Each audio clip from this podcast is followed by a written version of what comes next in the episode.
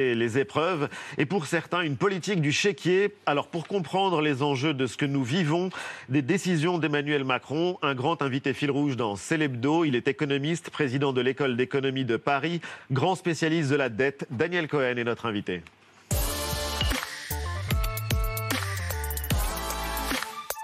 Bonsoir Daniel Cohen et bienvenue. Merci de nous aider à y voir plus clair, professeur.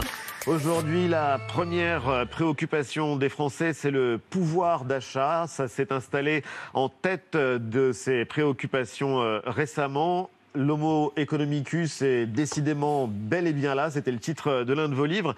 Petit exercice de définition, pouvoir d'achat, d'abord de quoi est-ce qu'on parle et comment est-ce qu'on en est arrivé là?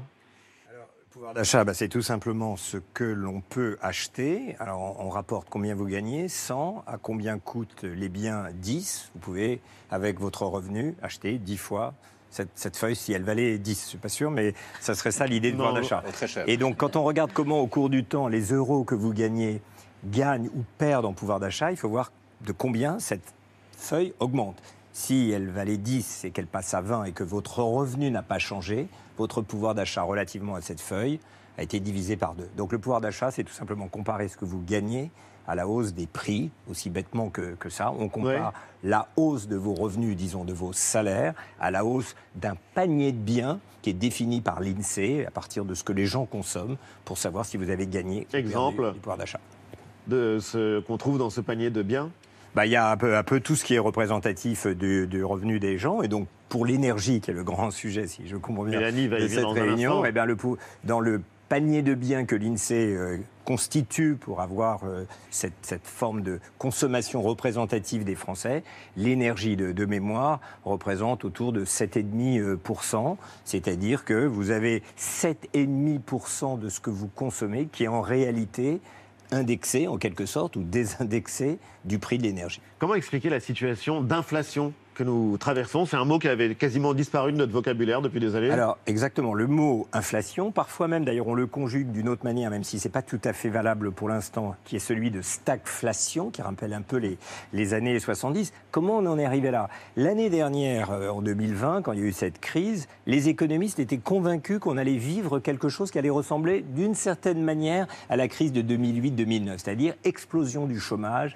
baisse du revenu, de l'activité. C'est ce qui s'est passé en partie l'année dernière, le chômage partiel, en réalité, a masqué l'explosion du chômage. On travaillait moins et en réalité, les Français étaient sous-employés. Mais il s'est passé quelque chose que je crois les économistes en moyenne n'ont pas prévu, c'est que dès que les signes que cette épidémie était en train de disparaître sont venus, la baisse du taux d'incidence et a fortiori avec les vaccins, les Français, mais pas seulement les Américains, en fait, le monde entier est sorti de chez soi comme s'il y avait une espèce de, bouffée délirante. Et de ça, pour le coup, vous l'aviez prévu, cette euh, surchauffe euh, qui euh, serait là à la sortie de la crise On l'avait vu l'année dernière, c'est-à-dire qu'on avait vu au cours de l'été dernier, au troisième trimestre, alors que les taux d'incidence étaient baissés, mais qu'on n'était pas encore vacciné, on avait vu une explosion de consommation, de dépenses, comme si les gens avaient besoin d'externaliser de, cette, cette, angoisse du premier confinement. Et on le revoit maintenant. Et donc, comme la demande, la consommation est repartie très vite, beaucoup plus vite qu'il n'était prévu,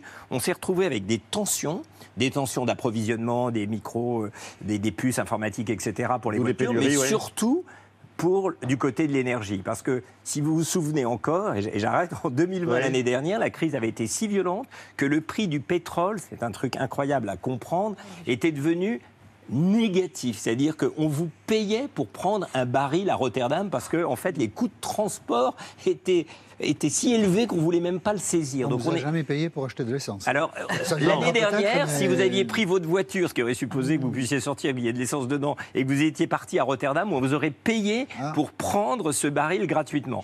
Donc les stocks ont baissé, plus personne ne voulait détenir de baril. Quand c'est reparti, les stocks étaient très bas et les pays pétroliers en ont profité pour laisser un peu la tension s'installer, ce qui explique la hausse du prix de l'énergie. Et on en est là, donc euh, augmentation des prix de l'énergie, il y a eu la réponse de l'exécutif et c'est donc jeudi soir que le Premier ministre s'est exprimé. Effectivement, augmentation, explosion des prix de l'énergie, euh, plus de 57% depuis le début de l'année euh, sur euh, les prix du gaz, des prix de l'électricité qui flambent également, ainsi que ceux du gasoil, de l'essence, vous en parliez. là, on dépasse les records de, 2018, qui était le début de, la crise des, des Gilets jaunes. Voilà, on touche ces records-là. Alors, comment est-ce qu'on y répond? Eh bien, on sort le carnet de chèques, pardi, Jean Castex, sur TF1, et c'est jeudi dernier. Nous allons décider d'une sorte d'indemnité inflation de 100 euros qui sera versée aux Français.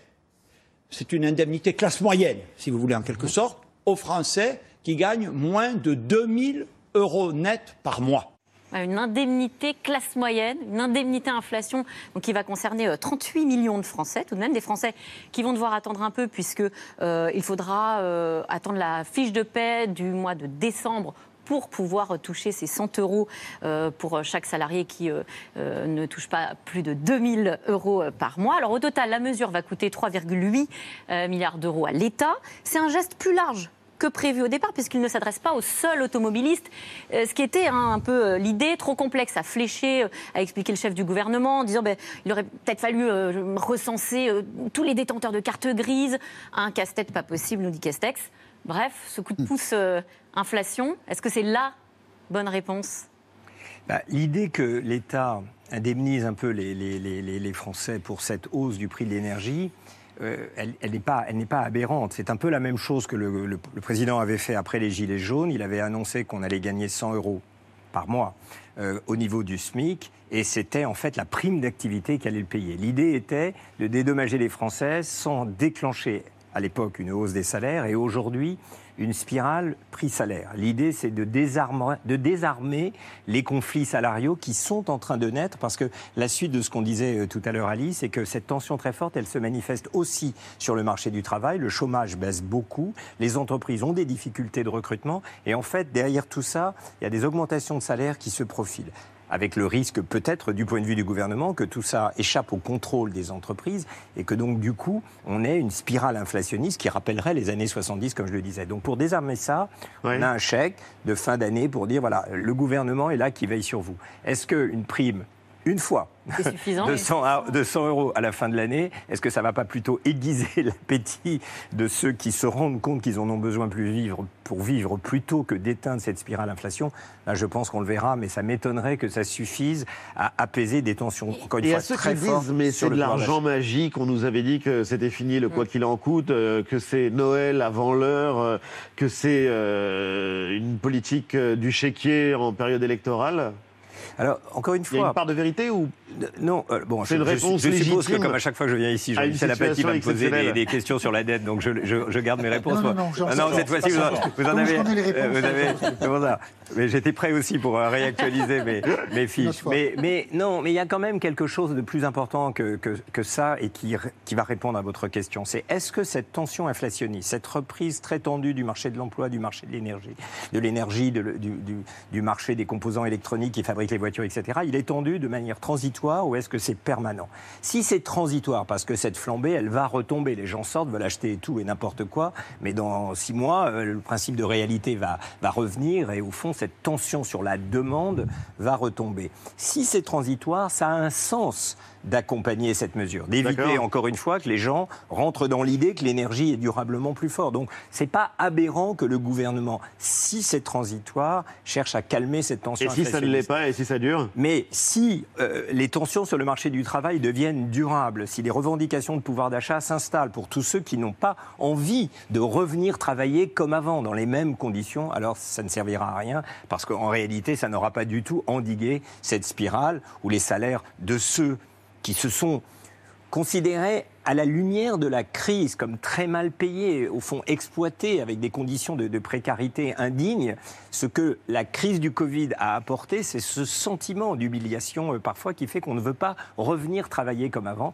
Ça, c'est pas les 100 euros à la fin de l'année qui vont euh, dispenser d'une réflexion en profondeur sur la juste rémunération de ceux qui aujourd'hui, tout simplement, ne veulent pas revenir travailler dans les conditions d'hier. Alors, on a besoin de toutes vos explications, professeur. Encore une, s'il vous plaît, Daniel Cohen.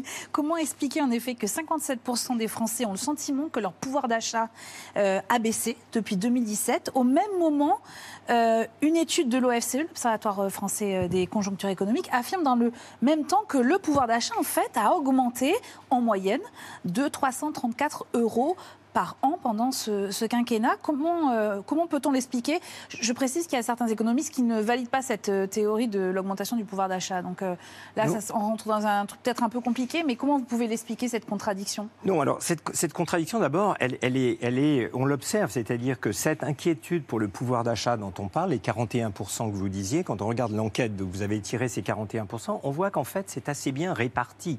Ça n'est pas un sujet de polarisation des Français. Vous les interrogez sur l'environnement ou sur l'immigration. Alors là, entre la gauche et, on va dire, le Rassemblement national, on peut passer du simple au triple en termes de réponse. Là, c'est assez uniforme et donc on voit qu'en effet, c'est une question qui mord un peu sur l'électorat. Il y a une enquête sur l'ensemble des Français. Une enquête de l'IFOP, est-ce qu'à la fin du mois, vous pouvez épargner ou pas? Il y a euh, les deux tiers des Français qui disent qu'à la fin du mois, ils n'ont pas un sou pour épargner. C'est une réalité euh, concrète. Ils ne demandent pas. Et c'est assez bien réparti aussi. Mais alors, du coup, est-ce que le bon concept, c'est pas euh, celui de reste à vivre? C'est un concept ce qui reste pour vivre une fois qu'on a payé toutes nos dépenses contraintes, le loyer, le crédit, Internet. L'électricité. Exactement. C'est la réponse, elle est là. Donc il y a une enquête de France Stratégie qui a regardé les dépenses prépayé. Alors, c'est pas contraint. Par exemple, prendre votre voiture pour aller euh, travailler, c'est pas prépayé, mais c'est quand même contraint. Donc, avec une définition un peu à minima des dépenses contraintes, on voit qu'il y a, pour les ménages les plus pauvres notamment, jusqu'à 40% du revenu qui est au premier jour du du mois est déjà parti. Si vous ajoutez des choses qui sont incompressibles, comme le carburant quand vous habitez dans des zones rurales, euh, là encore, ça vous mord. Et en fait, tous les, les gens n'inventent pas ça. À partir du 15 du mois, ça devient difficile. Alors quand l'INSEE dit le pouvoir d'achat augmente, oui, mais si le prix, euh, des, si la part des dépenses contraintes augmente aussi parce qu'on a des abonnements numériques, parce que la société de consommation, au fond, nous lie aussi à des choses contraintes de plus en plus euh, fréquentes, alors on on étouffe en réalité parce qu'on n'arrive pas à retrouver cette marge qui permet de se dire au 20 du mois, tiens, je vais peut-être aller dans une pizzeria avec mes enfants. Non, je n'ai plus les moyens de le faire. Donc le pouvoir d'achat ne mesure pas ça bien et en plus il y a de telles inégalités que c'est très difficile à dire. L'année dernière, en 2020, le pouvoir d'achat tel qu'il est mesuré par l'INSEE est resté par unité de consommation, c'est-à-dire divisé par la taille des ménages, est resté exactement constant l'année dernière, plus 0%. Si en moyenne c'est plus 0%, voilà, il n'y a pas besoin d'être grand clair pour voir qu'il y a peut-être une bonne moitié de gens pour qui ça a baissé et peut-être un gros tiers pour lequel ça a baissé significativement. Et ce ressenti se propage. Si euh, mes enfants ont du mal à vivre, il faut que je les aide et ainsi de suite. Donc en réalité, oui, on est au fil d'une société qui est euh, qui consomme le revenu, le pouvoir d'achat, en vous offrant euh, des tentations, avec le loyer qui augmente. Oui, bien sûr, aussi, et puis toutes les sollicitations. Et, et, des sollicitations, et même se, loger. Si, si, votre revenu augmente et que j'habite à côté de vous, mais ça veut dire que le loyer va augmenter aussi et que donc je suis entraîné dans une course-poursuite avec mes voisins, qu'en général je perds. Mais alors on est à la fin du quinquennat, est-ce qu'on peut faire un premier bilan, en tout cas euh, Emmanuel Macron, président des riches ou président du pouvoir d'achat? Eh ben, Tout dépend des chiffres, en quelque sorte, qu'on met en avant. Exemple avec Jean Castex avant-hier soir donc, sur euh, TF1 pour le Premier ministre La réponse est évidente.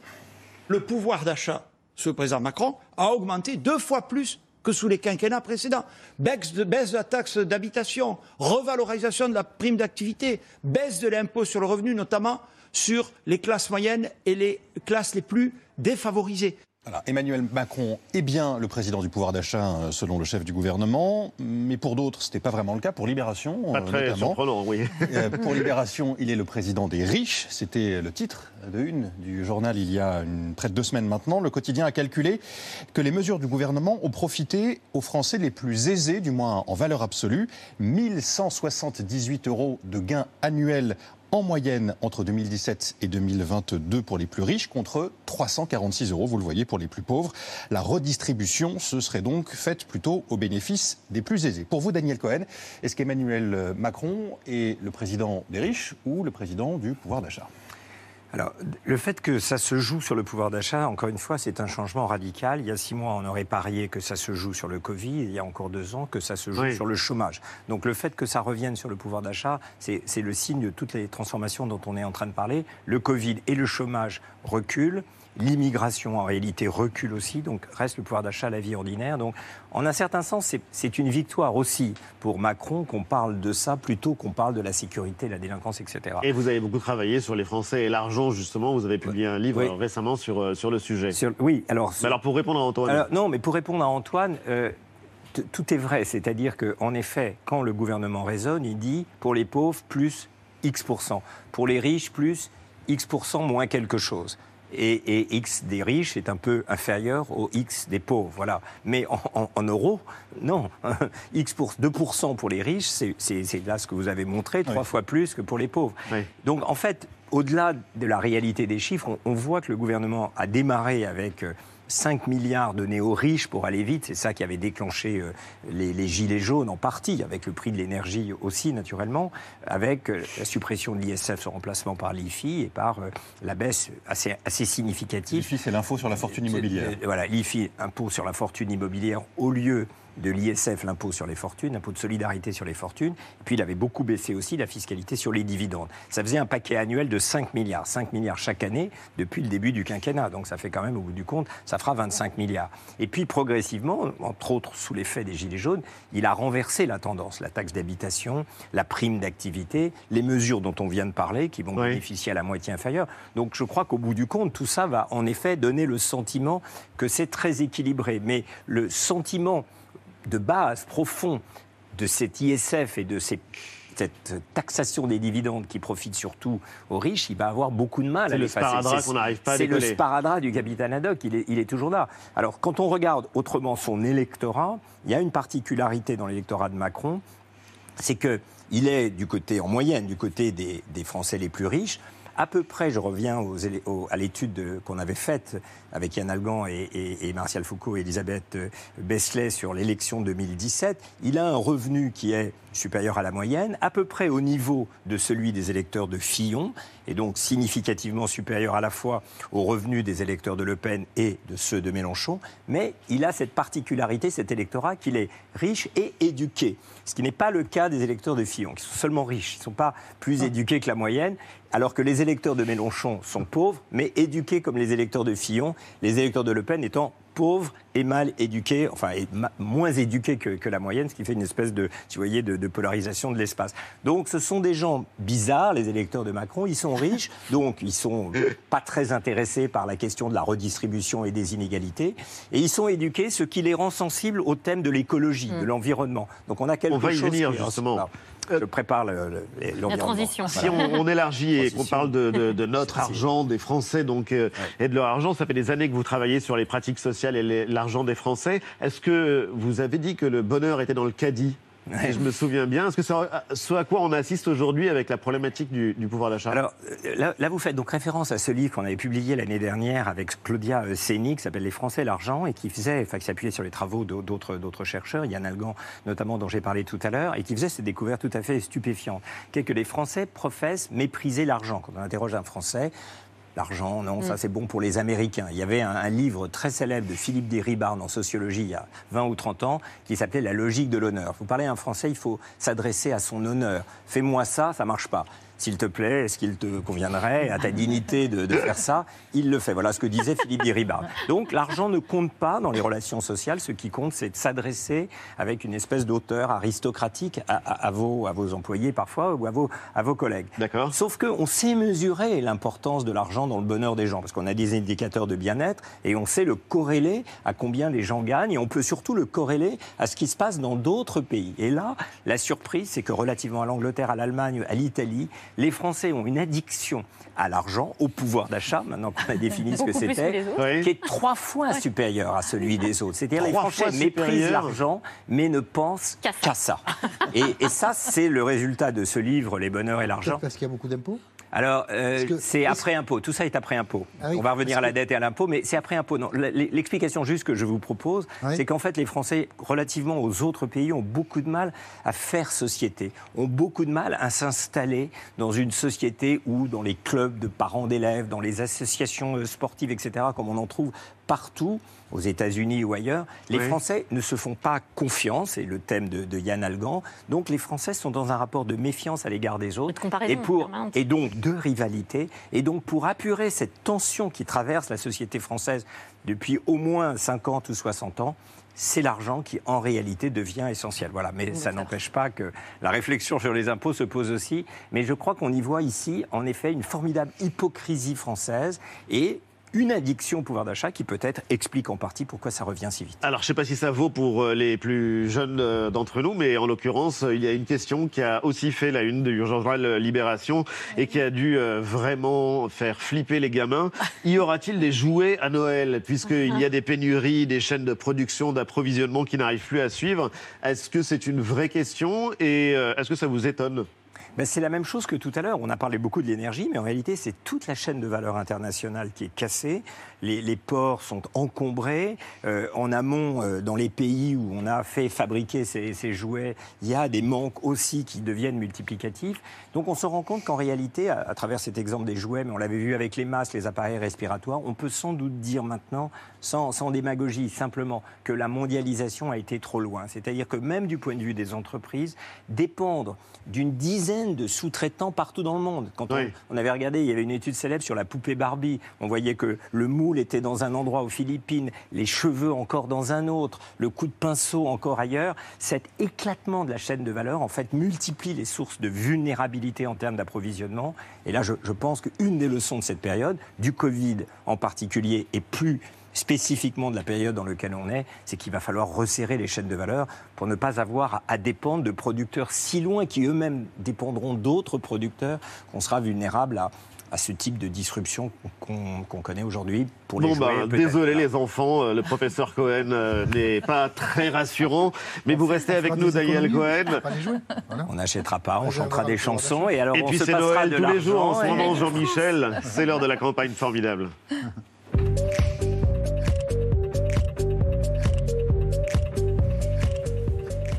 Anne Hidalgo est euh, à Lille cet après-midi. Elle tente, euh, c'est un peu désespéré, il faut bien le dire, hein, de relancer sa campagne présidentielle. Elle est candidate depuis un mois. Elle était à 7-8% des intentions de vote avant d'être candidate. Depuis qu'elle est candidate, elle est à plutôt 5%. Donc euh, il faut faire quelque chose.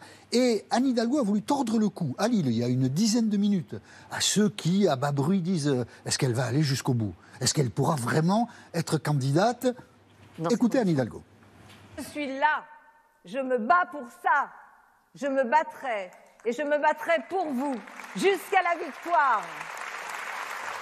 Jusqu'à la victoire Et à droite jusqu'à la victoire. Et vous savez quoi Anne Ouais. Hidalgo, dans cette entreprise, peut compter sur ses amis.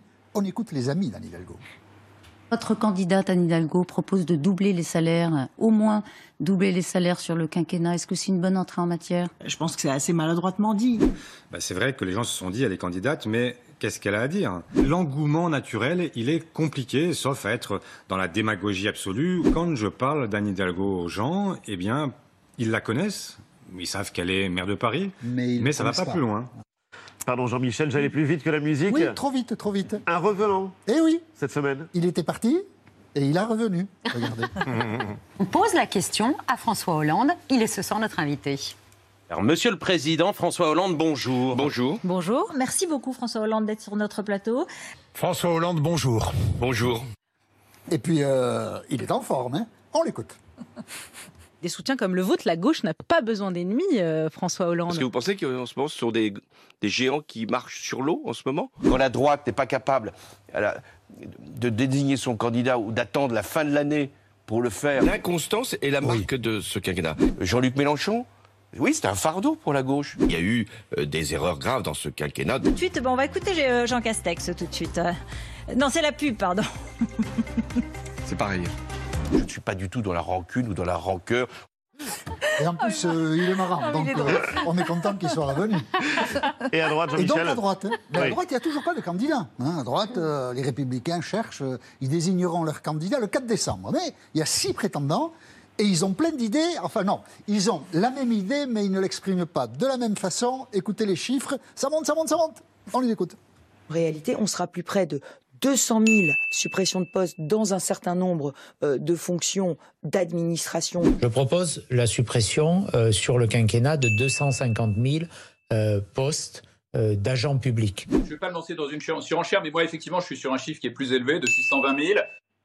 Ah, 620 000, mais, Eh bien, bien sûr, alors ils ont encore le temps de faire beaucoup mieux que ça. C'est ça une campagne formidable. Réduction euh, du nombre de fonctionnaires, c'est un vieux thème à droite. Un vieux thème à droite. euh, Enfin, je Emmanuel Macron avait fait des promesses de, de même 120 nature. 000. J'ai 120 000. et Fillon, redites-moi 500 000. Euh, 500 000, oui. 500 000. Bon, voilà. Bon, ben, après, ça, ça, ça ne vient pas parce qu'on se rend compte aussi que. Il y, a, il, y a, il y a des manques un peu, un peu partout. Et tant qu'on donne des chiffres comme ça, j'attendrai, moi, enfin, j'espère que vous les interrogerez les uns et les autres. Je ne veux pas 620 000, je veux dire euh, surtout 20 000. Donc, on aurait pu aller jusqu'à 625 000, mais qu'on dise bien, euh, voilà, celui-ci, celui-ci, celui-là. Dire en généralité, il y a trop de fonctionnaires, c'est- qui peut, qui peut y Et croire surtout encore quand on sort d'une crise comme celle que nous avons traversée. Écoutez, il faut, il faut croire. Non, je, je rappelle juste que la fonction publique d'État, la, la Ah, part des salaires, la part des salaires qui va à la fonction publique d'État.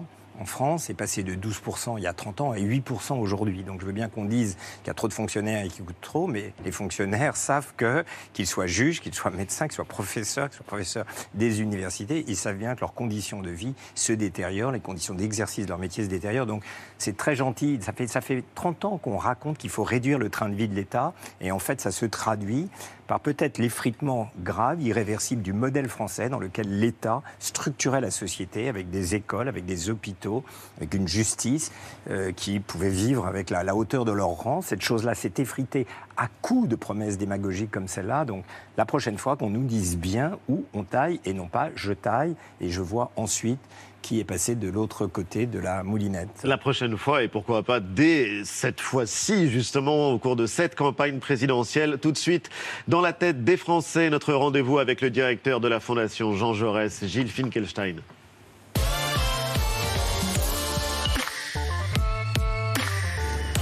Salut Gilles. Bonsoir. Bonsoir Ali. Et bienvenue, c'est l'hebdo, partenaire du CEVIPOF, de la Fondation Jean Jaurès, du journal Le Monde et euh, d'Ipsos. Vous euh, menez la plus grande enquête sur les Français pendant la campagne présidentielle avec des résultats complètement inédits cette semaine. Pour la première fois, et vraiment pour la première fois, on a des éléments tangibles pour comprendre les intentions de vote pour, euh, pour Éric Zemmour. Est-ce que aujourd'hui, maintenant qu'on a vu qu'Éric Zemmour pouvait être au second tour, euh, que c'était une possibilité, est-ce que euh, vous avez euh, trouvé des datas, des données qui vous permettent de dresser le portrait type de celui qui serait électeur d'Éric Zemmour? Alors, on, en sait beaucoup plus aujourd'hui et pour tout candidat, pour tout parti politique, il y a généralement la surreprésentation d'une catégorie. Pendant longtemps, les socialistes étaient surreprésentés dans les métropoles. Euh, L'extrême droite était surreprésentée dans les catégories populaires. La droite était surreprésentée chez les seniors. Eh bien, la première caractéristique de l'électorat d'Éric Zemmour, c'est qu'il est assez équilibré. Vous prenez par exemple le profil socio-professionnel, vous voyez que il y avait cette, cette surreprésentation chez les employés, chez les ouvriers, chez Marine Le Pen, 28% contre 10% euh, chez les CSP+. Eh bien, chez Éric Zemmour, c'est équilibré. C'est équilibré aussi quand on regarde l'âge, c'est équilibré aussi quand on regarde la catégorie d'agglomération, un peu comme l'était Emmanuel Macron en 2017. Et donc ça, cet équilibre-là, c'est une force euh, dans la, la sociologie d'Éric Zemmour. Mais là où il y a un vrai déséquilibre, c'est quand on regarde les questions de genre. Les Alors. hommes, les femmes, les électeurs, les électrices. C'est un énorme déséquilibre et c'est un énorme problème pour, euh, pour Éric Zemmour. On se demandait quel effet électoral allait produire le discours d'Éric Zemmour sur les femmes. Eh bien, cet effet est considérable. Sur 100 électeurs d'Éric Zemmour aujourd'hui, les femmes ne représentent que 39%, alors qu'elles sont 52% du corps électoral. Cet écart entre les femmes et les hommes, on retrouve celui qui existait pour Jean-Marie Le Pen il y a 20 ans, en à l'époque 2002 du Front National. à l'époque du début du Front National, et c'est un écart que peu à peu Marine Le Pen avait réussi à gommer, et là qui revient et qui revient en force pour Éric Zemmour. Est-ce qu'on sait pourquoi les euh, éventuels électeurs d'Éric Zemmour seraient prêts à voter pour lui? Quelles sont leurs principales motivations, préoccupations? Alors, ils ont les mêmes préoccupations que les obsessions d'Éric Zemmour. Leur première préoccupation est de très loin, c'est l'immigration, ça ne vous surprendra pas, mais on est 46 points au-dessus de la moyenne des Français. C'est ensuite la délinquance, et là aussi on est sur un écart considérable, 24 points au-dessus de la moyenne des Français, et inversement, l'environnement, les inégalités sociales qui sont dans la moyenne des Français des préoccupations importantes sont totalement négligeables pour l'électorat d'Éric Zemmour, 12% pour l'environnement, 7% pour les inégalités sociales. Donc ils ont les mêmes préoccupations que lui et ils partagent les mêmes convictions. Pour ne prendre qu'une seule illustration, cette question de savoir si l'islam est une menace pour la République qui divise les Français en deux parts à peu près égales, 96% des électeurs d'Éric Zemmour disent oui, c'est une menace pour la République. Si on va encore euh, plus loin, où est-ce que les Français situent Éric Zemmour sur l'échiquier politique Puisqu'il a fait dérailler le système, on sait où le ranger, où le classer? C'était une, des grandes interrogations et c'est une question qui est souvent déterminante pour essayer de mesurer ce qu'est l'espace électoral potentiel d'un candidat. Et donc la question qu'on pose et qu'on a déjà posée dans d'autres élections, elle est très simple. Sur une échelle de 0 à 10, 0 c'est très à gauche, 10 c'est très à droite, où est-ce que vous situez les différents candidats? Et la première chose qu'on voit euh, là, c'est que on parlait d'Anne Hidalgo euh, tout à l'heure et de la relance de, la campagne, Jean-Michel en parlait. On voit que Anne Hidalgo et Yannick Jadot sont à la décimale près au même endroit, sur le même espace tel qu'ils sont positionnés par les Français. Euh, on voit que Emmanuel Macron est à 6,2. Et ce qui est intéressant, quand on posait la même question il y a 5 ans, il était exactement le ni gauche ni droite, le et gauche et droite à 5. Et mmh. on voit que Éric Zemmour, eh bien, il est exactement au même endroit que Marine Le Pen, c'est-à-dire à, l'extrême droite. 65% des Français le mettent sur la case 9 ou sur la case 10. Et même. Moi, je l'aurais mis à 10, hein, mais enfin. à 11, oui, peut-être, oui, à 11. Euh, oui, à 9 ou 10, pardon. Et même ses propres électeurs, majoritairement, le situent à l'extrême droite. Et donc, ça, c'est un frein pour sa progression future. Alors, on sait que dans notre monarchie présidentielle, les questions d'image comptent euh, énormément. Est-ce qu'on sait si les Français imaginent Éric Zemmour en président de la République? Ses électeurs, oui massivement. 83% disent oui, il a l'étoffe d'un président de la République. Les Français, pas du tout.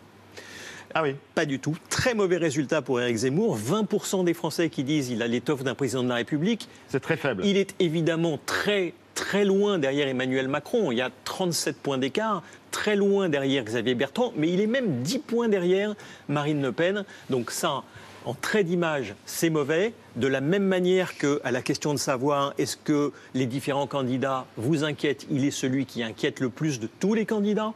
À la question de savoir est-ce qu'il donne une bonne image de la France à l'international, il est le plus mauvais des candidats. Donc ça aussi, euh, le positionnement, les traits d'image, on voit les limites à la percée réelle euh, d'Éric Zemmour. Et il y a une idée reçue euh, depuis le début de, la campagne, c'est que les Français auraient envie de renverser la table, qu'il y aurait une envie de radicalité, que ce sera cette élection présidentielle une élection de rupture est-ce que c'est ce qu'indique aussi votre enquête ou pas? Alors, ce qui est en lien avec ce qu'on voit sur Éric Zemmour, et pour essayer de, mesurer la réalité de la percée, jusqu'où peut aller Éric Zemmour, c'est une question qui est très importante. La réponse est non, pas aujourd'hui.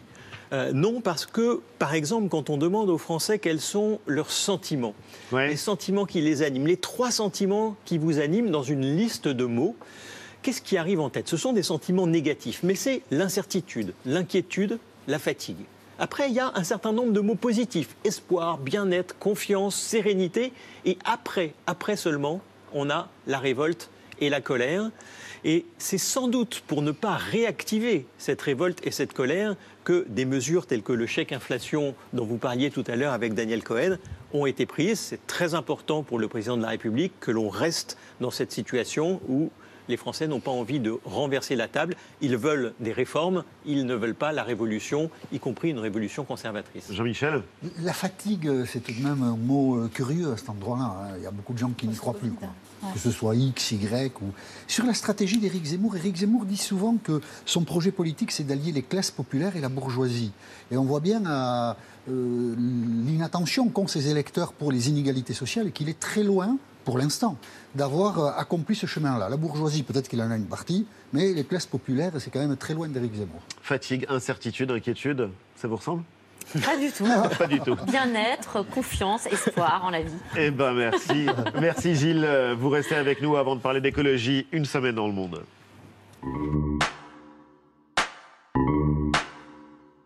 C'était lundi en Grèce sur le site antique d'Olympie, cérémonie traditionnelle pour allumer la flamme des JO d'hiver de 2022 qui auront lieu à Pékin.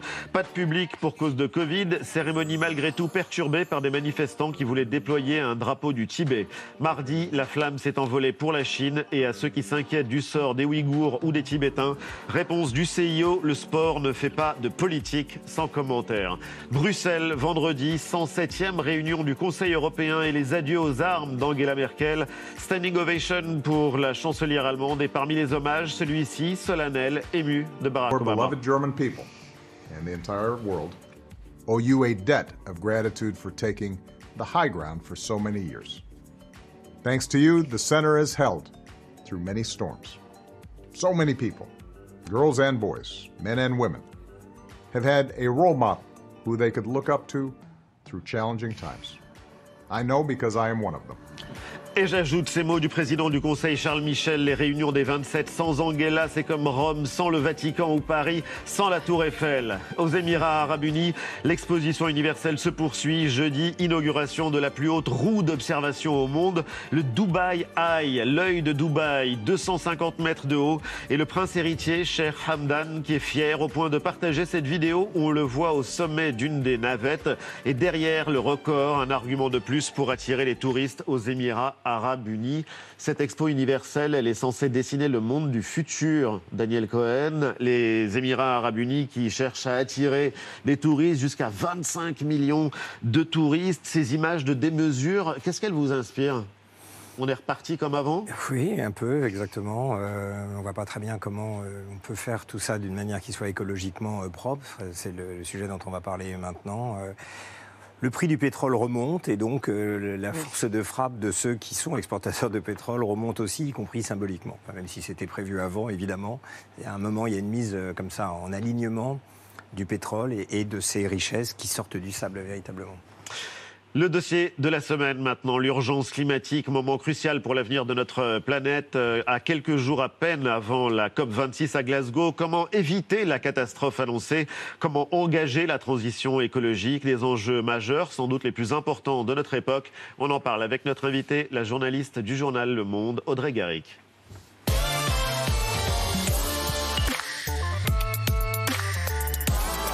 Garrick. Bonsoir. Journaliste au service Planète du Monde et vous avez signé cette semaine un long papier consacré à Total, à Elf et à la manière dont ces compagnies pétrolières ont contribué à semer euh, le doute, pour ne pas dire plus, sur le réchauffement climatique depuis des décennies. On va en parler. On va en parler. Vous partez pour Glasgow et la COP26 dans, dans quelques jours. Tout à fait. Je vais couvrir la deuxième semaine euh, là-bas et euh, notre correspondante à, à Londres ira la première semaine. Oui. COP26 ou COP pour rien? C'est ce que disent beaucoup. C'est un peu la question qu'on se pose à chaque fois. Là, c'est vrai qu'il y a encore plus d'attentes parce qu'elle est euh, beaucoup plus importante que les précédentes. C'est la plus importante depuis la COP21 en 2015. Donc, euh, il, y a, il y a beaucoup d'attentes. Moi, je reste optimiste. Je me dis que ça, tout peut toujours basculer. En fait, il suffit qu'il y ait un, un pays qui fasse des annonces euh, importantes et peut-être que d'autres vont suivre. Et on l'a déjà vu, donc pourquoi pas y croire encore? Parce que cette semaine, on a vu un rapport de l'ONU qui euh, montrait que les États n'avaient pas tenu leurs engagements pris à Paris à la COP 21. C'est une étude accablante qui était publiée cette semaine. Et si rien n'est fait, on va vers un réchauffement climatique catastrophique, pour reprendre les mots de l'ONU. On en est vraiment là. C'est ce qui va se décider, se, être discuté à Glasgow. À Glasgow, l'idée, c'est en fait de, relever effectivement les, efforts, l'ambition. En fait, on le sait depuis le début, depuis 2015, à la- quand l'accord de Paris a été scellé, on savait que les engagements des États étaient insuffisants. C'était un petit peu l'idée. On permettait en fait aux États de prendre des engagements volontaires, mais donc pas très élevés. Et tous les cinq ans, l'idée, c'est de revenir et de remettre des engagements plus ambitieux jusqu'à arriver à la neutralité carbone au milieu du siècle. Donc là, c'est la, première fois en fait que ce cycle de cinq ans euh, arrive, et donc on attend que tous les pays soient au rendez-vous. Et clairement, pour l'instant, c'est pas le cas. Manque encore des gros émetteurs. euh, Il manque la Chine. Les États-Unis sont revenus dans, dans le jeu, ça on le sait. L'Union européenne est là aussi. Il mais euh, il manque l'Inde. aussi. Voilà, il manque beaucoup de pays. Donc, euh, mais après, ça peut, ça peut aller vite aussi. Il peut y avoir des annonces qui peuvent se succéder. Donc. Mais question ouverte, parce qu'on ne compte plus les signes qui annoncent la catastrophe. Encore le dernier rapport plus qu'alarmiste du GIEC cet été. Nous savons, et pourtant nous ne sommes pas à la hauteur du euh, défi climatique. Comment l'expliquez-vous, Daniel Cohen? Bah, par, une, raison psychologique extrêmement simple, c'est que les, humains, et notamment dans des situations comme celle-là, ne sont pas capables de raisonner en avance. Il faut qu'ils ressentent les choses pour agir. C'est quelque chose qui est démontré depuis longtemps en psychologie expérimentale. Si je vous dis faites ci, ça, il vous arrivera des catastrophes dans 10 ans, vous n'arrivez pas à l'internaliser. Si il y a des, des étés caniculaires, s'il y a des incendies de, de forêt comme on en voit à l'image, là, vous prenez conscience du problème. Et donc, le jeu avec lequel on joue depuis longtemps, c'est que on sait qu'on ne va pouvoir agir que lorsque les opinions publiques seront convaincues qu'il faut agir. Et presque par définition, si on suit ce que je viens de dire, c'est presque par définition quand ça sera trop tard. Donc, on est au fil du rasoir. Le rapport du GIEC euh, qui a été publié cet été est très préoccupant. Vous savez, le, le- le CO2, pour reprendre une image simple, c'est comme une baignoire qu'on remplit. Il y a une quantité de CO2 qu'on peut absorber dans l'atmosphère. Elle est remplie et on sait maintenant que par rapport à l'objectif de 1,5 degré, elle va déborder en 2030. C'est-à-dire qu'en 2030, on ne pourra plus empêcher que les températures augmentent de, de, de moins d'1,5 pour- de 1,5 degré. Et au rythme où on va, on va dépasser les deux, on va dépasser les trois. Donc il faut agir dans l'urgence. Et encore une fois, on est confronté à cette contradiction. Au fond, c'est pendant l'été que les gens ont envie d'agir. Dès que le printemps vient, on oublie tout ça. Et pour les pays les plus pauvres, évidemment, qui sont très loin du niveau Oui. de confort qu'on a, lors de Est-ce qu'on peut agir de- sans décroissance? Comment? Est-ce qu'on peut agir sans décroissance? Alors, je ne sais pas si c'est à moi de, de répondre, mais en tout cas, ce, ce qui est certain, c'est Moi, je que... pose la question. Non, mais on a vu l'année dernière, avec une croissance zéro pendant le, pendant le confinement, que les émissions ont baissé euh, au cours du mois d'avril, ont baissé de 30%, alors qu'on avait l'impression de ne rien faire. On ne sortait pas de chez soi, ça a baissé de 30%, ce qui est considérable, parce que, on- en gros, on ne voyageait plus, on ne prenait plus de moyens de transport, etc. Donc on, on se rend compte que même avec zéro, voire absolument l'immobilité, ça baisse de 30%, ce qui est insuffisant par rapport à ce qui est nécessaire. Oui, mais c'était zéro que sur les transports, c'était pas zéro sur le- la, la Alors- production, l'industrie quand même continué. Donc on, sait quand même que sur, sur Sur l'année l'usage 2020, Internet, euh, sur l'année 2020, les émissions elles ont quand même baissé. Au final, ça va être De- ça le chiffre de à peu près 6% quasiment. Ouais, Et si on faisait comme- ça chaque année, là, il y aurait vraiment Oui. un effet en fait sur le changement climatique. C'est qu'il faut pas le faire une seule année. En fait, c'est qu'il faut Donc il y a poursuivre un ces efforts. petit espoir, Donc, mais, euh, mais il faut bah, ça montre, ça montre Mais- l'ampleur du défi en fait. Oui, mais C'est le, ça, ouais. le- le point, le- juste le point que je voulais faire, c'est que même quand on fait rien, ça, ça continue. L'industrie s'est arrêtée, enfin pratiquement pendant le mois dont on parlait, mais les gens sont restés chez chauffé, Les, gens- les gens sont restés chez eux et vont continuer de se chauffer, etc. Donc si on n'arrive pas à régler massivement le problème de l'énergie, si on ne passe pas aux énergies renouvelables, si on ne met pas le paquet pour Ben, on va en parler justement. trouver les, les- les moyens de, de changer de, de paradigme énergétique, Hmm. les gens pourront mourir de faim et de froid, ça, ne- ça ne suffira pas. Donc il faut absolument aller aux énergies renouvelables, c'est ça le- le- l'enjeu crucial de, de ce qui vient. La décroissance peut aider parce qu'elle peut nous inculquer un modèle de sobriété, mais sans, sans faire le paquet sur les énergies renouvelables. Il ne faut pas se raconter d'illusions, je crois, sur la capacité des, des gens à accepter de répéter ce qu'ils ont vécu pendant le confinement. Mais d'où la responsabilité des États. Mais oui, enfin on dit on, mais qui ont finalement la transition écologique C'est l'affaire de, de qui? Des États? Alors Du on siècle. pense euh, enfin, du siècle. C'est, euh, je sais pas, la, la Chine, l'Inde, évidemment, tous les yeux sont braqués sur ces deux puissances puisque euh, ce sont des usines euh, planétaires qui euh, ne tiennent pas leur- leurs engagements, même si ce sont loin d'être les seuls, les seuls pays. Mais est-ce que c'est pas aussi la responsabilité des multinationales? Vous en touchiez un mot, qui sont des grands pollueurs et qui sont finalement assez peu inquiétés autour de, de ces questions-là. Et puis, bah, notre affaire à nous aussi, notre responsabilité en tant que citoyen. Alors certes, ce sont des petits gestes, mais c'est aussi la politique des petits pas qui peut, euh, in fine, changer la donne. Alors, euh, c'est l'affaire de qui? Audrey Bah, je pense effectivement de, de tout le monde. D'abord, je pense quand même des États, malgré tout, comme ce que vous disiez. Et là, on voit bien qu'en fait, on est dans du court-termisme. Les États, les, les dirigeants ne sont pas prêts à prendre des mesures qui semblent impopulaires parce qu'ils ont envie de se faire réélire. Et donc, euh, ils ne sont pas prêts à passer par la contrainte, ils ne sont pas prêts à dire qu'il faut quand même de la sobriété, qu'on ne va pas s'en sortir si Et on que réduit pas l'écologie euh, doit nos être, euh, ou ne peut être que punitive. Et euh, voilà, de donner une autre image que l'écologie punitive. En fait, c'est un autre. faut juste créer un autre euh, futur. On peut montrer qu'il peut être désirable de, vivre autrement, certes de manière plus sobre, mais dans un monde en fait où il y aura moins de catastrophes climatiques que ce qu'on peut imaginer sans ça. Donc ça c'est la responsabilité des États et on a vu que le gouver- gouvernement français ne l'a pas fait, par exemple, euh, avec l'occasion de la Convention citoyenne pour le climat. Il n'est pas allé aussi loin que ce qu'il aurait pu et ce que avaient proposé les, les citoyens. Et après, bon, je pense aussi effectivement que c'est la responsabilité de tous de- d'essayer à son niveau, mais pour certains, c'est juste pas possible parce qu'ils n'ont pas les moyens. Donc il faut un accompagnement, là encore, de l'État pour euh, les accompagner, pour euh, avoir d'autres modes de transport, pour avoir d'autres euh, types de logements, pour se rénover son bâtiment. Mais on est en pleine campagne présidentielle. C'est peut-être l'occasion justement de réfléchir à ces sujets, de les poser sur la table et en tout cas de, de s'engager. Mais euh, cette semaine, dans le journal Le Monde, vous avez signé un papier édifiant, vraiment, puisqu'on apprenait que Total, Elf, euh, avec d'autres grandes compagnies pétrolières, avaient tout fait pour nier l'impact de leurs activités sur le- l'environnement, pour installer une culture du doute, voire du mensonge euh, sur le réchauffement climatique. Antoine Oui, votre article, Audrey Garrick, revenait sur euh, une étude qui a été publiée mardi par deux historiens et un sociologue, une étude qui affirme que la plus grande société pétrolière française, Total, euh, était au courant des risques que ses activités faisaient courir au climat, et ce, dès le début des années 70, sans pour autant réagir dans ces années-là. C'est ce que nous a dit l'un des auteurs de l'étude, Pierre-Louis Choquet, qui a eu accès aux archives de Total, à certaines des archives, et qui a pu aussi s'entretenir avec quelques-uns de ses anciens cadres.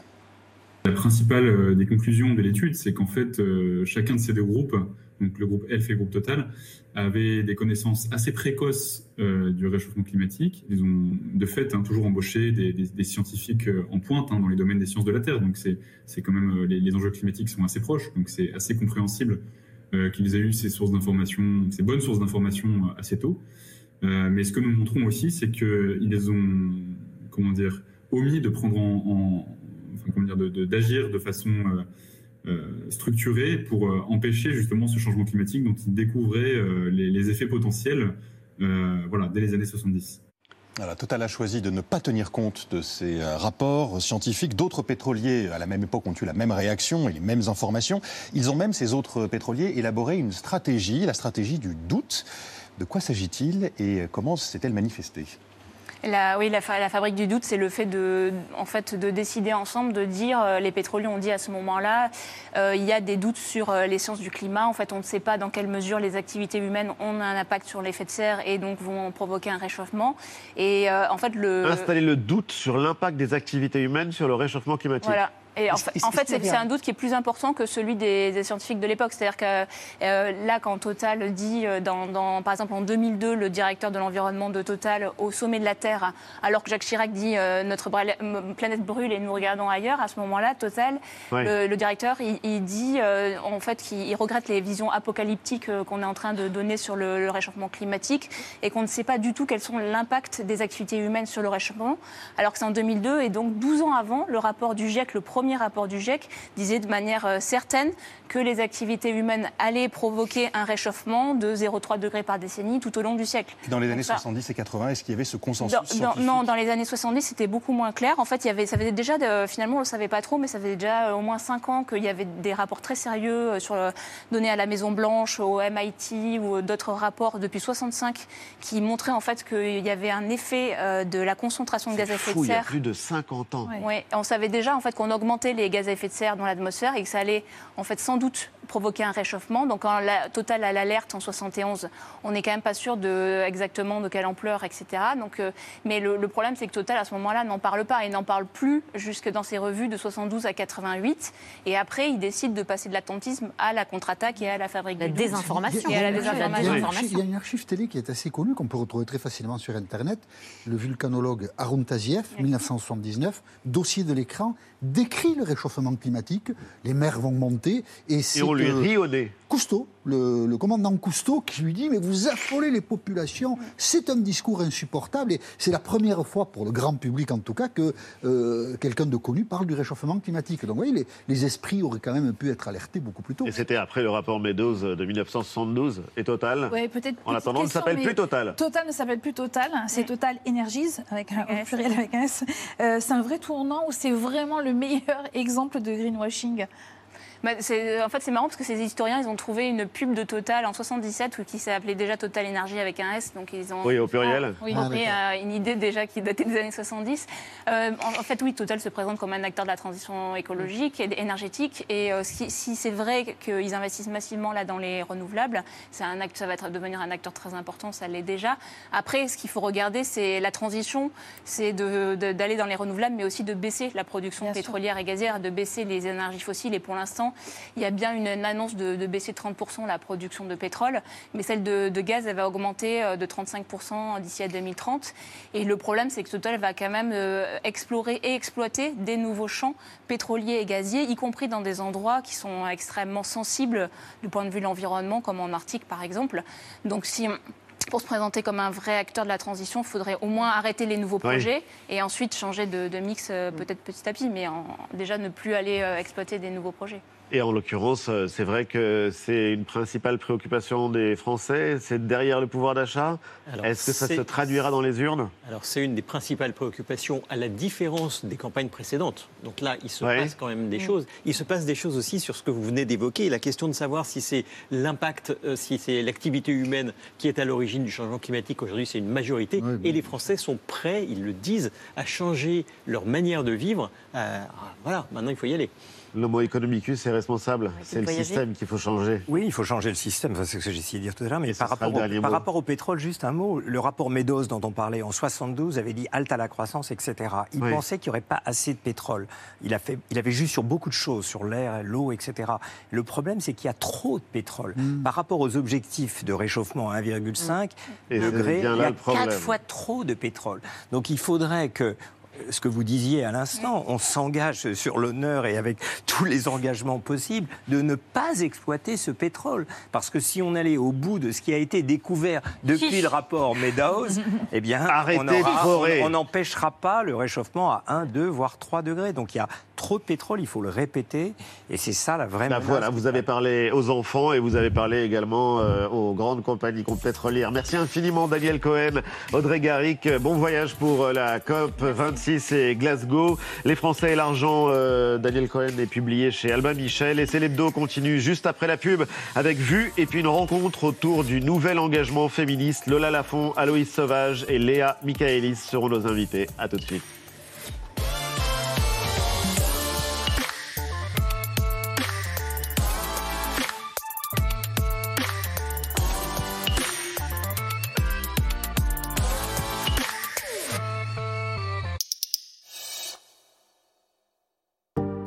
Regardez C'est l'hebdo avec Pérenne, dans un intérieur qui ne ressemble qu'à vous.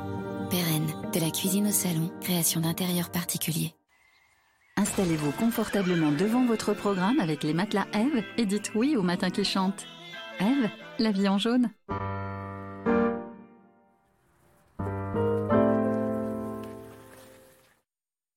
Tu me fais tourner la tête. Mon manège à moi, c'est toi.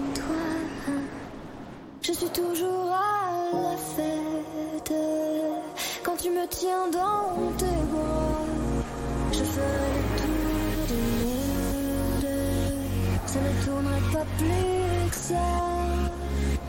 La terre n'est pas à Nouvelle Peugeot 308 hybride, unique. pour me tout dire autant de toi. I have a little secret. Do you believe in immortality? Mystérieux repulpant, le sérum anti-âge au venin de serpent, par Garantia. Audition conseil. Il est où le bonheur? Dans l'oreille.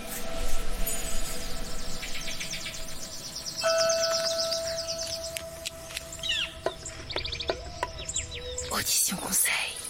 Le bonheur est dans l'oreille. À tout moment, le temps peut être compté. Le monde peut s'arrêter. Maladies infectieuses, Covid-19, cancer, Alzheimer. Faites un don à l'Institut Pasteur pour remettre nos vies en mouvement.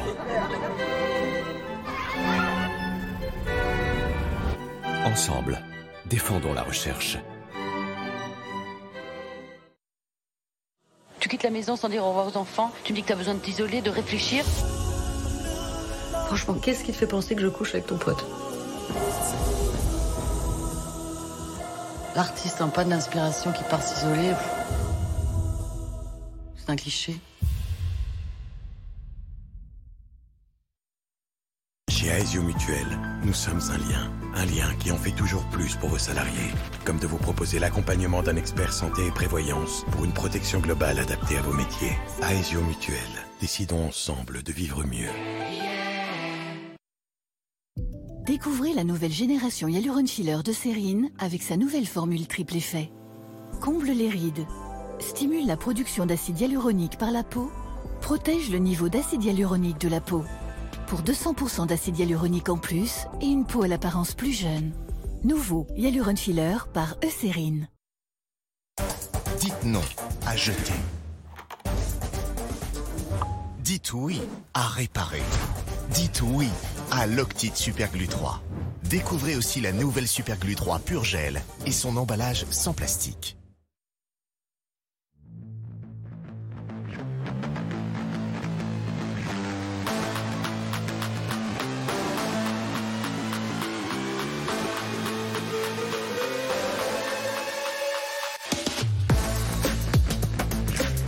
Generali, nous sommes là pour vous. Il y a quelques mois, Marc est entré à la PEC. Il a été coaché, challengé, il a sélectionné des offres, il a postulé, il est confiant.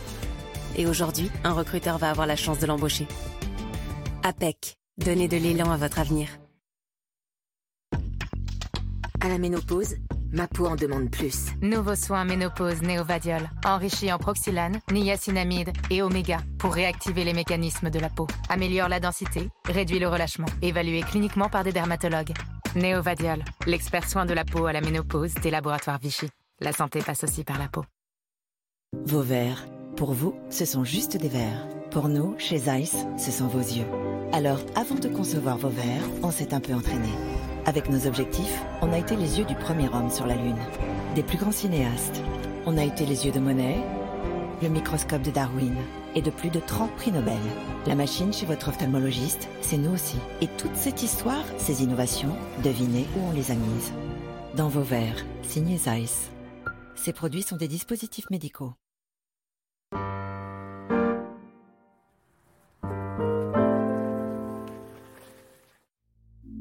Sur France TV ce soir. France 2, Les enfants de la télé, animés par Laurent Ruquier. France 3, Commissaire Magellan, fidèle au poste. France 5, Échappée belle et culinaire en Alsace. Culture Box, Ricardo Muti à la Scala de Milan. À voir sur France TV ce soir. Et découvrez un beau voyou sur la plateforme France.tv. Bonne soirée.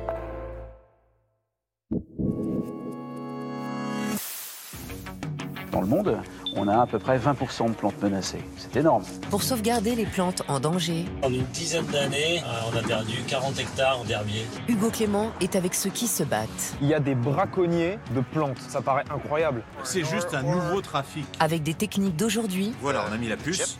Notre but, c'est de dissuader les voleurs. ils inventent le monde de demain. C'est un miracle scientifique, cette plante. Et est revenue d'entre les morts. Pour moi, c'est clair. Sur le front, sauvons nos plantes, elles disparaissent demain à 20h55 sur France 5. Et juste après, sur le front des dauphins. Vous regardez Célébdo avec Pérenne. Dans un intérieur qui ne ressemble qu'à vous. Pérenne, de la cuisine au salon, création d'intérieurs particuliers.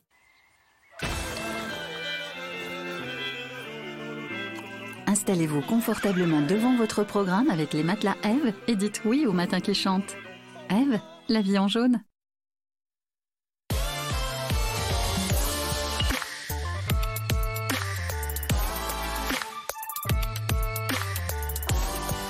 Célèbre de la suite, toujours en direct avec euh, la bande et nos trois invités qui nous ont rejoints. Lola Lafont, Aloïs Sauvage, Léa Michaelis. Salut à toutes les trois.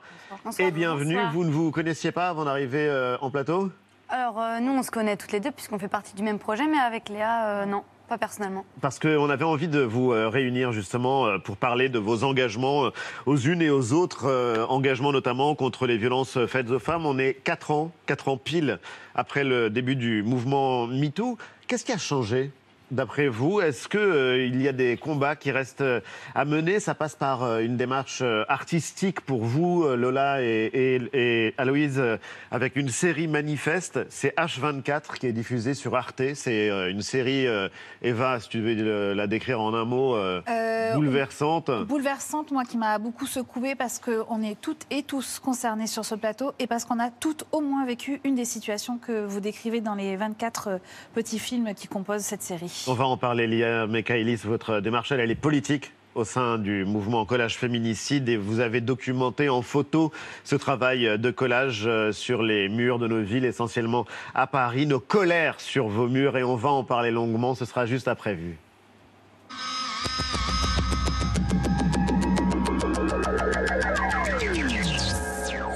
Bonjour Jean-Christophe Buisson. J'ai été très étonné de votre couverture.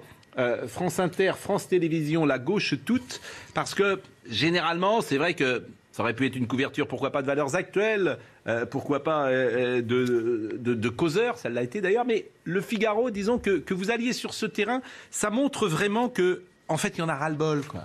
Il y en a ras-le-bol que nos impôts servent à écouter le catéchisme des progressistes et de la propagande, j'allais dire gauchiste, euh, qui existe sur euh, le service public. Eh Cyril Hanouna Bon, ça commence un petit peu à se voir quand même, à la propagande Zemmour. Euh, va falloir faire pause un petit peu à un moment donné, parce que franchement, euh, tous les jours, il n'y a pas une journée où on n'a pas parlé de Zemmour, sur touche pas à mon poste. Eh, c'est incroyable. Une propagande, j'ai jamais vu ça de ma vie.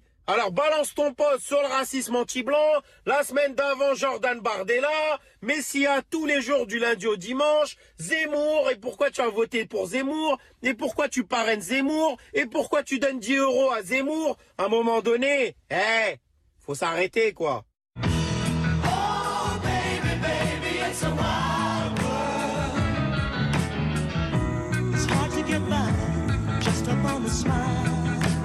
Ces petits points nous disent que dans tous les pays, sauf l'Allemagne, les tweets des partis de droite reçoivent plus d'amplification que ceux des partis de gauche, que pareillement les médias étiquetés à droite bénéficient d'une meilleure exposition algorithmique que les médias étiquetés à gauche. Concrètement, ça veut dire que quand vous ouvrez votre appli sans avoir rien fait, hein, quels que soient vos abonnements et vos habitudes, vous avez jusqu'à trois fois plus de chances, une fois et demie plus de chances en France, de tomber sur une publication de droite que de gauche. L'extrême droite a, commence à avoir de plus en plus pignon sur rue. Je l'assume et je le dis. Pour moi, la pointe avancée de, cette, de ce discours médiatique, c'est la chaîne CNews.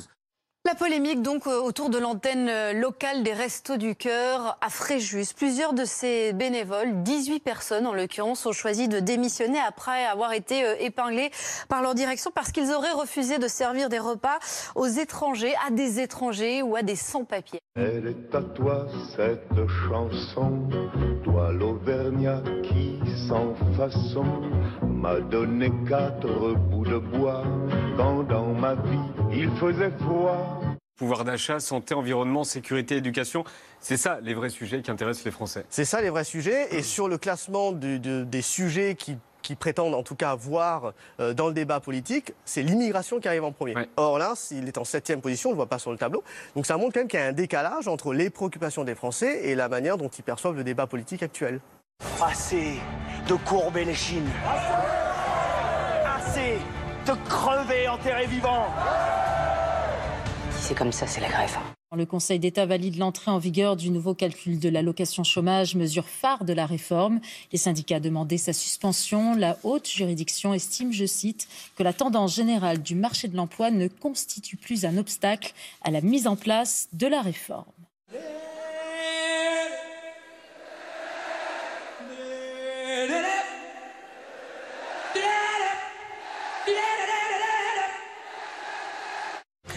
Les États-Unis abasourdis, l'acteur Alec Baldwin, en plein tournage d'un western, a tué un membre de l'équipe technique et blessé le réalisateur. L'arme aurait dû être chargée à blanc. La piste de l'accident est pour l'heure privilégiée. Où est l'Afghanistan? C'est dur à trouver. Quelqu'un sait où c'est? Trouve déjà l'Asie.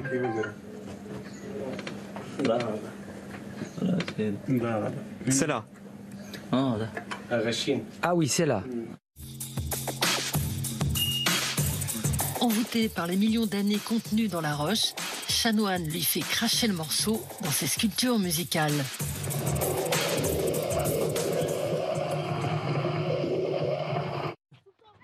Dans la cour, on avait des, des- des- des matchs de foot qui se faisaient avec pas mal de bagarres du coup d'ailleurs.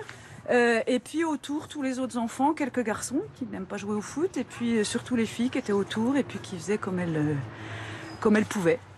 Concrètement, 95% de la cour était occupée par les garçons, les filles reléguées dans les coins. Avec la nouvelle cour, tout a changé. Et deux, trois, quatre. Là, sur la rumba, moi, j'ai vraiment besoin que tu mènes la danse. Tu vois, que tu gères. Tu vois, il y a plein d'actions où tu vas devoir gérer mon corps, très clairement. Je te laisse mon corps. Et c'est toi qui gères. Ok. Et ça, il faut que tu. Parce que. Oui, non, mais c'est vrai. La directrice, elle, est enchantée. En 12 ans dans cette école, elle n'a jamais vu une telle mixité pendant les récrés. Ils sont mélangés euh, garçons-filles, mélangés petits-grands. Il y a peu de différence. Moi, je... ils sont ensemble. Ils sont vraiment tous ensemble, répartis à différents endroits dans la cour. Et on peut plus voir un côté garçon, un côté fille. Il n'y a plus ça du tout. Faut que je tire. Ta, ta, ta.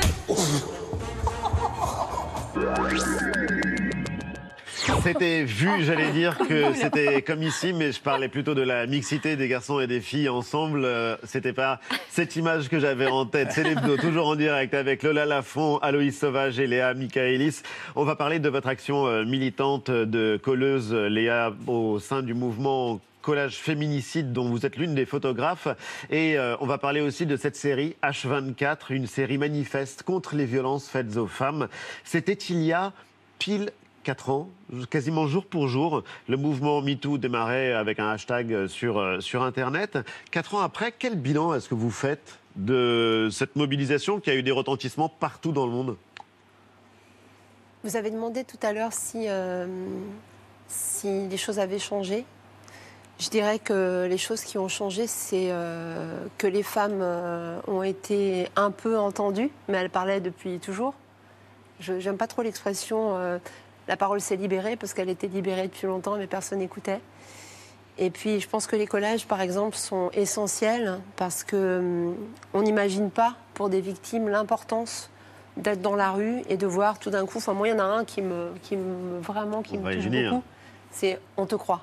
On te croit. C'est énorme. Et ça, c'est euh, l'un des postulats. Donc voilà. Et Ouais. je pense que la série, c'est pareil, c'est on te croit.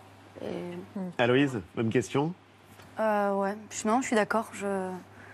En fait, il y a un besoin de. Il y a un besoin de continuer à en parler. En fait, souvent, Il y a toujours ce débat, euh, comme si on parlait. euh, et toujours ce truc, alors êtes-vous féministe? Toujours sur ce truc d'être fé- des féministes hystériques. Je pense que tu dois souvent avoir ça comme. Mais en fait, c'est- assez rageant de devoir encore expliquer que victime est différent de victimisation. C'est-à-dire que, en fait, euh, et souvent on entend que c'est regrettable que cette, euh, pour reprendre les mots de, de Fiona Schmidt là que je lisais tout à l'heure, que cette victimisation euh, permanente alimente les, euh, les divisions sociétales et la guerre des sexes. Mais en fait, les victimes des discriminations et des, et- et des violences, elles, elles alimentent pas la guerre des sexes. Ce sont les auteurs de ces discriminations. Ça, c'est sûr. Bah, ça, oui. c'est aussi euh, ce dont il est question dans la série. On vous croit. C'est vrai que là, pour le coup, on vous croit, collé sur un mur. C'est quelque chose de nouveau. C'est peut-être ça qui a changé en quatre ans, depuis le début de, de, de MeToo. Ou est-ce que je suis trop optimiste? Oui, mais enfin, que le regard de la société change et que la société se rende compte que même dans ces espaces privés, il y a des violences, c'est une chose. Enfin, qu'on en parle, ok, mais nous, ce qu'on veut, c'est plus de moyens, en fait. Enfin, que la société, elle change, ok, mais on a juste espoir que le gouvernement euh, se calque sur ce qui se passe aussi dans la société. Quand on dit qu'on demande un milliard en budget euh, pour lutter contre les violences sexistes et sexuelles, c'est pas 500 000. Voilà, c'est pas le budget, euh, parce que là, le budget est prolongé sur deux ans, euh, 500 000 euh, euros, mais en fait, il faut savoir que le budget fleurs à l'Élysée, c'est 600 000, donc en fait, on vaut moins que des fleurs. Euh, Enfin, moi, c'est ce que je vois. Donc, en fait, que la société, après, euh, il y a un regard qui change, c'est une chose, mais il va falloir euh, faire pression euh, ensemble, quoi. Peu de choses changent. Oui. L'écoute n'est pas au niveau de ce qu'elle devrait être. La presse est très frileuse. Oui. La presse a Mhm. besoin de Oui, plein de oui, garde-fous pour parler d'histoire. Je pense que il y a sans doute, euh, ça concerne toute la société. Mais la presse devrait faire un vrai examen de conscience. Dossier à l'appui, pas un truc euh, vaporeux, mais vraiment euh, histoire après histoire. On ne croit pas beaucoup les femmes. Les journalistes ne croient pas beaucoup les femmes. Il leur faut euh, 36 parapluies, 36 tampons, la justice, des témoignages, des ceci, des cela. Il faut recouper, il faut... Et donc, du coup, rien ne paraît. Non, je pense, la presse notamment, quatre ans après MeToo, n'a pas beaucoup changé. Et en l'occurrence, euh, ce qui euh, change dans la démarche de votre série euh, H24, 24 heures dans la vie d'une femme, c'est que chaque court métrage est inspiré Ouais. d'un fait réel, ce qui rend d'ailleurs cette série extrêmement forte. Oui, c'est une série bouleversante qui raconte vraiment les violences faites aux femmes au quotidien et sous toutes leurs formes. C'est-à-dire les insultes, les agressions dans les rues, les féminicides, les revenge porn. Il y a tout un tas de formes de violence qui s'exercent sur les femmes. C'est 24 histoires qui sont inspirées de faits réels, des récits euh, d'une force incroyable qui, je trouve, en plus sont portés par un parti pris esthétique qui rendent les mots encore plus euh, violents. Euh, ce projet, il a été écrit. Lola Lafont, vous en êtes une des représentantes, interprété, euh, Aloïs, et réalisé aussi par des femmes. Est-ce que pour vous, participer à cette série, ça relève d'un acte de militantisme? Aloïs répondre. Ouais, euh, mais pour moi, le militantisme, c'est pas un gros mot. Donc, Ah, moi non plus, voilà, on est bien euh, d'accord. on est d'accord. Enfin, je sais qu'il y a quelques années, ça c'est une chose qui a changé. Quand on me demandait, par exemple, si j'étais féministe, je sentais que c'était comme si euh, on m'insultait. On me le demandait, mais pardon, Encore vous êtes un. féministe. Et maintenant, oui, oui, maintenant ça a changé un petit peu quand même. Donc, euh, militantisme, qu'est-ce que ça veut dire finalement que des choses euh, fondamentales en, en lesquelles on croit, on a les moyens de les porter? Donc effectivement, euh, quand on m'a proposé ça, d'écrire un épisode pour euh, H24, je me suis dit, euh, bah, je dois le faire. D'abord, j'ai envie, mais je dois le faire parce que pendant des années, c'était pas possible et que le fait que la fiction Oui, s'empare la de ces thèmes-là, pour moi, c'est essentiel. Voilà. euh, l'esthétique. était euh, une esthétique, bah, alors on appelait ça le male gaze, ça a été très ouais. souvent dénoncé. En l'occurrence, euh, ça, ce sont des histoires qui sont racontées du point de vue des femmes qui ont été confrontées à la violence, à des agressions euh, dans toutes les, les, tous les degrés. Des, des- des agressions. Et euh, c'est, pour vous, Aloïse aussi, quelque chose d'important de rompre avec euh, le male gaze, c'est-à-dire ce regard masculin, cette manière de filmer à travers le regard des hommes Ah bah oui, on doit, on doit continuer à s'emparer euh, de tous les espaces possibles pour, euh, pour partager notre parole, notre regard, notre point de vue. Donc, euh, pour rejoindre ce que tu disais, Lola, en fait, moi aussi, quand j'ai accepté euh, tout de suite parce que c'était euh, essentiel pour moi, tout simplement, euh, avant de parler même de féminisme, de militantisme, en fait, mon regard de jeune femme, je suis une jeune femme qui vit dans cette société, Ouais. et donc tout ce qui est raconté de manière fictionnelle, qui passe par l'art, qui était un moteur en plus euh, énorme pour moi que d'accepter, parce que bah, euh, je suis chanteuse et comédienne, j'espère que c'est mon utopie de, de faire passer euh, des choses par, par l'art, donc euh, là on y était, mais, euh, mais le fait que ces fictions euh, retracent donc des, des faits réels, ça me paraissait essentiel, et de, de rajouter cette intimité-là, puisque alors comme Lola, j'ai j'ai écrit un des textes, et, et- et le postulat de départ était de, de parler à la première personne du singulier, et ça aussi je trouvais ça hyper fort, donc, euh, non pas de se réapproprier l'histoire, mais en tout cas de, de, de faire passer vraiment l'intimité et de se rendre compte que euh, bah, ce ne sont pas simplement 24, il aurait pu en avoir euh, des milliers d'autres, plus. 24 faits qu'on voit voilà, en lisant son journal le dimanche, et puis finalement qu'on qu'on assimile bien Ouais, mais sûr, le titre de. Stephen Zweig était assez génial, donc il fallait le reprendre. Ouais. 24 heures dans la vie d'une femme. Mais que Mélanie. là, c'était vraiment, voilà, vraiment des, vraies histoires. Et donner la, parole aux femmes, Léa Michaelis, c'est euh, aussi au cœur de, votre euh, démarche, on en, parlait. Euh, parmi les nombreux collages que vous faites, on trouve des témoignages de jeunes femmes agressées sexuellement notamment. Les, afficher dans la rue, c'est une manière... J'imagine, de nous donner à voir, nous, une réalité, nous, citoyens, hommes, femmes, une réalité trop souvent cachée. Est-ce que c'est aussi, pour euh, ces femmes-là, euh, une façon de se réapproprier finalement cette rue euh, qui est aussi un espace euh, de, de danger, d'agression. Oui, oui bah, c'est certain. Enfin, pour les femmes, pour les minorités de genre, enfin, la rue, c'est pas un espace sécurisant euh, du tout. Euh, on a peur quand on rentre le soir, on a peur seul. Et là, euh, en groupe, quand euh, il y a des sessions collages qui se mettent en place, ben, euh, c'est des collages à 2-3 heures du matin, Oui. en groupe euh, sécurisant, donc on n'est pas seul. Et euh, oui, on se réapproprie euh, l'espace. Et c'est très empouvoirant. Et, et pour dire empowerment, mais en pouvoir Ouais, en voilà, français. Et comment ça se passe justement Vous parlez de ces horaires, la nuit, vous euh, allez faire des actions dans la rue, coller euh, ces, ces affiches, ces lettres que vous euh, accumulez pour en faire des, des- des slogans, des phrases, des témoignages. Que- quelles sont les réactions? Est-ce que des personnes viennent vous parler? Est-ce que vous, vous essayez de le faire le plus rapidement possible? Ou est-ce que vous discutez avec des gens dans la rue? Comment ça se passe? Quelle réaction ça suscite? Pour être honnête avec vous, il y a des sessions euh, thématiques où on n'a pas trop le temps de parler ou qui nécessitent beaucoup de préparation, où il y a plus de risques aussi euh, pour nous. Et, c'est aussi le but du, quoi du les livre. Les risques, euh, enfin, je veux dire, il y a eu une session qui a été organisée sur tous les tribunaux de France, donc coordonnée avec les autres villes qui font des collages. C'était pour dénoncer l'inaction du gouvernement vis-à-vis des féminicides. Et ouais, là, c'est sûr, on n'a pas trop le temps de parler. Enfin, il faut coller et euh, Et des d'ailleurs, sur la carte voient. de Paris, euh, la carte de Paris des collages, c'est assez fascinant de voir que l'Ouest bourgeois est euh, quasiment vide de collages et que c'est plus fort, ils sont plus concentrés euh, à l'est de la capitale. C'est une étude. Parce qu'en réalité, on va coller partout. Et en fait, vis-à-vis des réactions, oui, il y a de l'arrachage, mais il y a aussi euh, des gens. euh, Mais qui notre colère sur vos euh, murs, c'est euh, ça le démarrage en fait de, de, votre action? C'est la colère? C'est la colère, mais après, la colère, faut pas l'envisager comme quelque chose de négatif. C'est super positif dans le sens où.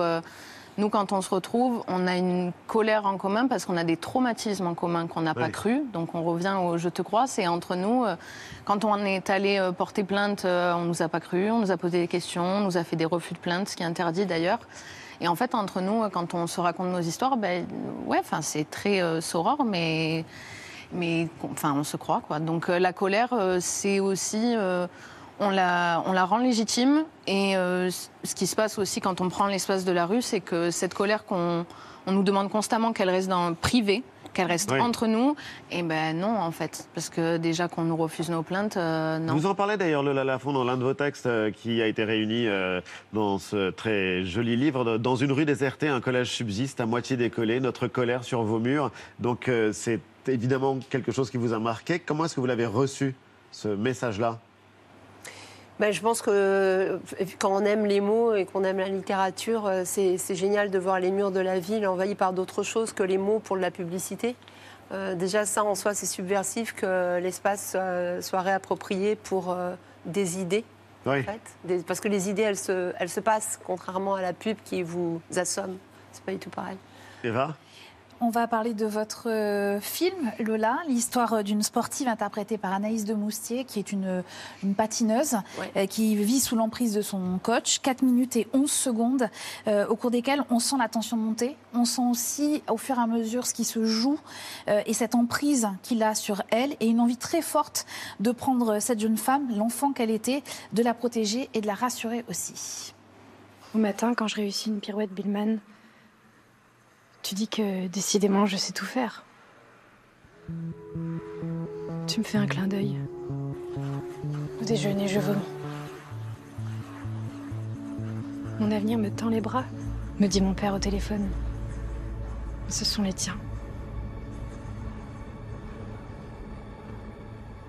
Tu aimes les chiffres, toujours.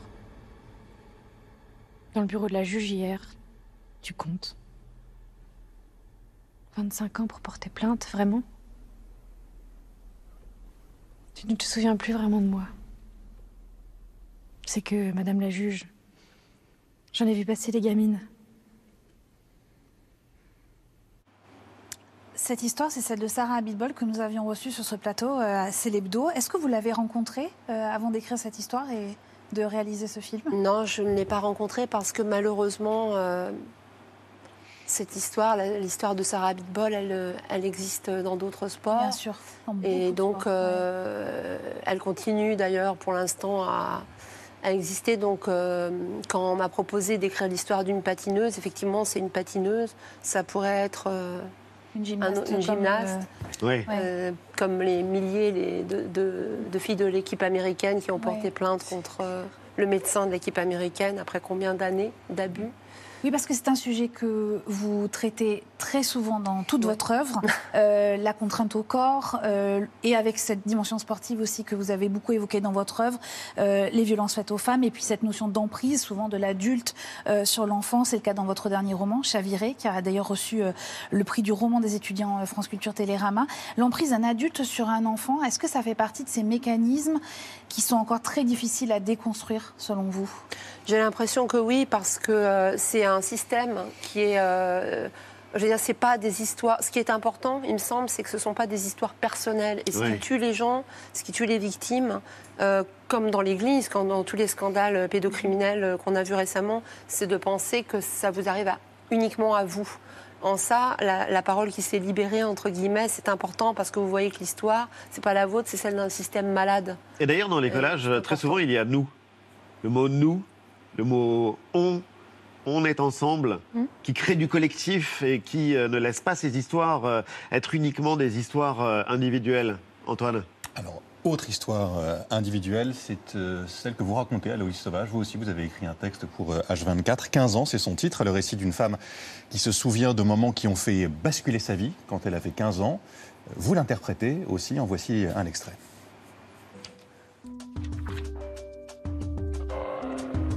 Le type de tout à l'heure devait avoir dans la cinquantaine. Un peu dans la même tranche d'âge que ma mère. Ils auraient pu presque sortir ensemble. Simon m'a demandé de venir. Et j'ai cru bêtement que c'était pour autre chose que de me demander d'entrer chez ce type, en prétextant avoir mes règles, le temps qu'ils essayent avec Adèle d'embarquer sa motocross. J'ai couché avec Simon parce que mes copines ne parlent que de ça. J'aurais sûrement pas dû puisque j'ai eu mal. Puis parce que je l'aime pas au fond.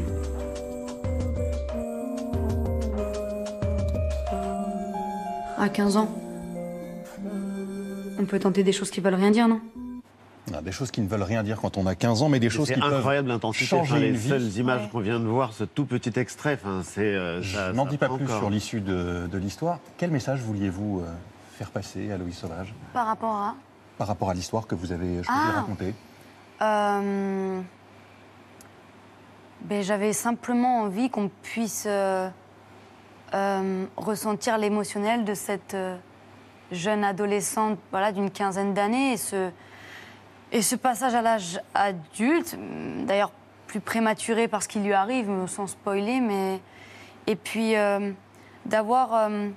je l'ai un peu écrit comme j'ai l'habitude d'écrire euh, des chansons de manière un peu éclatée, en fait, où j'avais envie qu'on ait à la fois euh, les pensées presque enfantines, euh, sans logique, ou même sans intérêt, Ouais. avec, Mm. euh, avec des questionnements d'un coup beaucoup plus profonds qui t'a- qui t'arrachent à. Enfin, qui te remettent dans la réalité euh, vécue et, et tout ce qui se passe autour en termes de, ouais, de violence et de. Voilà, le corps comme ça, je voulais. Et de corps qui bougent, de corps corps secoué. dont vous Le- le corps essayez de secoué, vous ouais. libérer. Ouais, voilà. Léa, en l'occurrence, vous êtes photographe et euh, vous- c'est important de documenter par la photo ce travail euh, militant que vous faites dans les rues? Oui, bah, c'est pour en revenir euh, tout à l'heure à votre question, mais vu que c'est arraché, on a besoin de- d'avoir. C'est arraché régulièrement? C'est rare les collages. Il y a quelques collages dans Paris qui sont restés euh, un ou deux mois. euh, Ouais. enfin bon, quand même, ça arrive. Euh, mais, euh, mais généralement, quand même, c'est arraché. Ça dépend. euh, des fois, ça peut être 20 minutes après, deux, trois jours après. Mais, mais il nous faut des traces. On a besoin de, on a besoin d'archives pour le mouvement, mais aussi pour euh, les mouvements féministes. Et on a besoin de, de- de traces, en fait, euh, véritablement. euh, de Et traces. même quand euh, certains vous reprochent, alors ceux qui sont conservateurs, parce que le nombre des reproches est infini, mais euh, ceux qui vous disent Oh, mais vous abîmez, vous dégradez le patrimoine de Paris, d'autres qui vous disent Ah oui, mais il ne faut pas laisser les enfants voir ça quand ils se promènent dans la rue. À eux, qu'est-ce que vous répondez? Ben, nous, les hommes, ils nous violent et ils nous tuent, en fait. Donc, euh, et on ne prend pas nos plaintes. Et euh, euh, et il y a de l'inceste, il y a tout plein de choses, il y a toutes les oppressions. Et, et en fait, enfin, moi, c'est pas que moi personnellement, mais il y en a marre d'entendre parler de violences faites aux femmes, mais on pourrait dire plutôt les violences, les violences faites par les hommes. Parce qu'en fait, euh, 99% du temps, c'est ça. Et d'ailleurs, il est question d'autres euh, formes de violence que celle exercée contre les femmes. Il y a des collages qui concernent les Ouïghours, euh, d'autres euh, qui concernent des populations qui ne sont pas uniquement féminine. Merci infiniment, en tout cas, à toutes les trois d'avoir été les invités de Célébdo. Notre colère sur les murs, c'est aux éditions de Noël et c'est passionnant. Lola et Aloïse, H24, 24 heures dans la vie d'une femme, c'est ce soir à 20h45 sur Arte. Et, surtout le, et sur le site tout le temps quand le vous site voulez, arte.tv. Et donc, vous le recommandez J'allais le dire. Ah, mais mille fois. mille Et fois. un livre aussi euh, qui euh, paraît chez Actes Sud dont les recettes seront reversées à la Fondation des femmes. C'est l'hebdo se termine. Salut à tous. Merci les amis. Et je ne manque pas de vous signaler que juste après C'est l'hebdo, il y a Nous Président, la campagne présidentielle à hauteur de citoyens et de citoyennes, racontée en images avec la voix chaleureuse de l'ami Mathieu Béliard. C'est tout de suite après l'émission. Et quant à nous, on se retrouve la semaine Bah oui. prochaine. Oui. On les mêmes et on recommence. Évidemment. Salut à tous.